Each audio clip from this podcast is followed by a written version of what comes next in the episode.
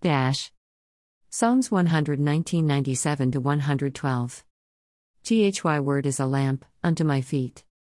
The psalmist cries, Oh, how love I thy law! He then proceeds to say that he has become wiser than his enemies and has more understanding than all his teachers. But this is not to be wondered at, because love is so quick and unerring in its intuitions.